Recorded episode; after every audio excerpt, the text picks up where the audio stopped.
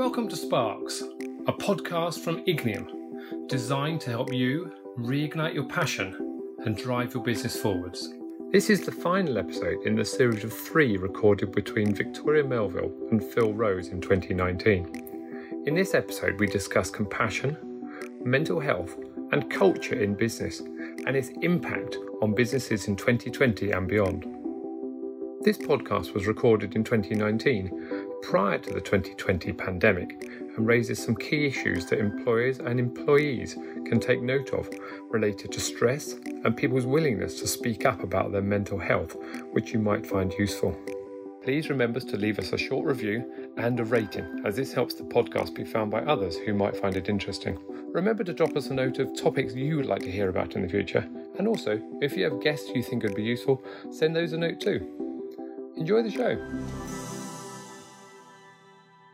Hi, um, today I'm joined by Phil Rose, co-founder at Ignium, leadership, development and change experts. Hi Phil, thanks for joining us again. Hi Victoria, great to speak to you again. Speak to you. I um I know we've been having lots of discussions about what's going to happen over the next decade. and we've touched on quite a few things. When we recently spoke, we talked about uh, the impact of technological advances on the workplace. Um, yeah. And one point that you pulled out that would be really good to look at um, in further detail is about compassion and how employers yeah. need to show compassion to their to their workforce. In relation to how technology it doesn't just have to be technology but how technology can impact on that work life balance. We'd have to be living under a rock really wouldn't we? If we did, if we ignored the fact that there's something every day in the press about mental health people are much much more aware of it. Um, and just wanted to talk about how that impacts businesses and how they behave. Yeah, I think it's a it's a massive thing, and, and it's a good thing that's coming out as well. I think uh, for too long, we, especially in Britain, have had the uh, uh, shut up and put up mentality with regard to mental health. Um, typically, I know of my parents' generation, it was um, stop complaining, get on with the job. And I think there's a lot of mental health issues yet to come out from under that rock. Um, so I think businesses today are really having to think about well-being, about health uh, and mental health, and allowing employees to step up and say, "I'm suffering. I've had problems. I need to deal with it." Um, and and I think we always think about mental health as being uh, something where you're going to be um, sectioned or, or locked away, or whatever the, the phrases that we used in the 70s. But actually, mental health can take so many different guises now, and and stress is a big issue, and it leads into mental health. And I think for me, people now have, are becoming more able to put their hand up and say, "I need help. Can you help?" And businesses themselves have to now sit up and say, "You know what? We can because we're all humans at the end of the day. We relate to this." And you know what? If we want to get the best out of our workforce, we need to be compassionate with it, and that's the key for this. Do you think um, we saw recently about um, there being a group of around 30 big employers in the UK, so between Lloyds Banking Group, Unilever, and John Lewis, for example, talking yeah. about making pledges? Now, making a pledge is all very well. How do they make how do they start to make that change and improve the standards within their businesses? Yeah. I think this is really interesting. There was a there was an article in the Times back in October about this, um, and those companies, there's, there's 30 of them. They said that we need to we need to overhaul mental health in our workplace. We need to do things differently. Um, and from the survey that was put out, they said that they only half of workers at that time felt comfortable talking about mental health. And, and from that perspective, they weren't catching those who had had problems because they were feeling the stigma of having the finger pointed out, say you've got a problem. So businesses themselves, they have to start doing something. It's all very well standing up to say we're going to do something different, but you've actually got to take action. Um, and this is one of the big things for those companies now. They've got to do something. They've got to set up well-being workshops, and it's about allowing people not just to talk about mental health, but actually to take time out to relax, to do different things, and that will help improve their mental health. In the same way we go and improve our fitness, we need to do things physically and mentally to help us move through the day. And that's what businesses need to allow people to do. It's really interesting you relate that to fitness because, you know, uh, when I've walked into major organizations, you know, there'll be a there'll be a g- company gym in the basement yeah. of the building and all those things. So, you know, uh, our business is finally realizing it's okay to be fit and strong, but you still, you know, if your head's not in the right place. I'm not going to get the best out of you. Uh, this, this is a big thing, I think. Sometimes it's the big and strong ones who are the ones who've got the biggest problems. And they're the ones who are, uh, from a psychological point of view, covering up what's going on for them, really. And, you know, it's, it's, it's almost the, not relating the two here at all, but the bully at work is often the one who's got the biggest problems and is bullying because that's the way they get around it for themselves. Uh, and I think we need to be aware of what people to do to let off steam, to do things differently. And for me, you know, personally, for me, I do a lot of exercise. Exercise is my outlet. I swim, I run, I cycle, I do those things. But actually, you still have these things going on in your head. And I think businesses need to just be aware of what's happening to their employees. And, and again, I use this word compassion. And, and the second one I'm come back to as well is how do I create an environment where people all feel they can support each other?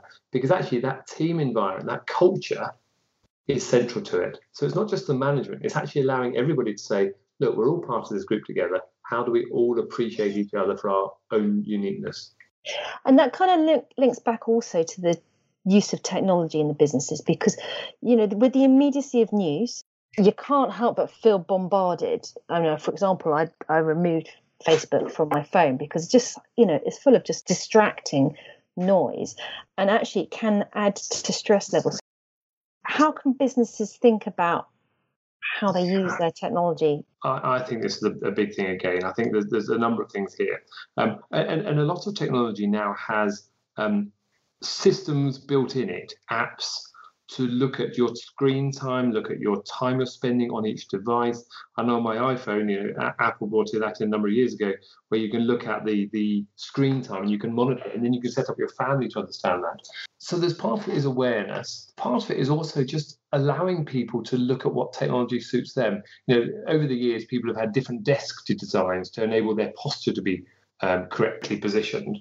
And I think with from a uh, an IT perspective, using screens, using our phones, actually we have to think about that in terms of what works for one person doesn't necessarily work for another. So I think there's a there's a view here that we need to look at. Okay, what's most appropriate? How do we work with the aesthetics of the design, but also the practicality, and also just looking at the psychological impact of having all this news flashing up all the time there is something about culture here. So when we had our interview with Thomas Davies from Temporal, we talked about culture, and that comes from the top, right? So if you have somebody, we talked about in when we were talking the other day about um, technology as well. If you're always on, so yeah. if you're at the top of the business and you're the CEO and you're always on, that adds to pressure. Even if that's not real, that adds to some kind of pressure. Culture is really, really key. It's not just about having being having a great culture what is that culture of that business? Yeah, yeah. Uh, do you know, it's interesting. The, the, the, phrase I often use, and this has been said a few times before, is culture eats strategy for breakfast. Uh, and for me, that's about, you know, we can create the best strategy, but unless the culture supporting it. And culture, culture at the heart is about really being clear what the purpose of the business is, what the values are you espouse in that business, and more importantly, what the behaviors you expect from individuals.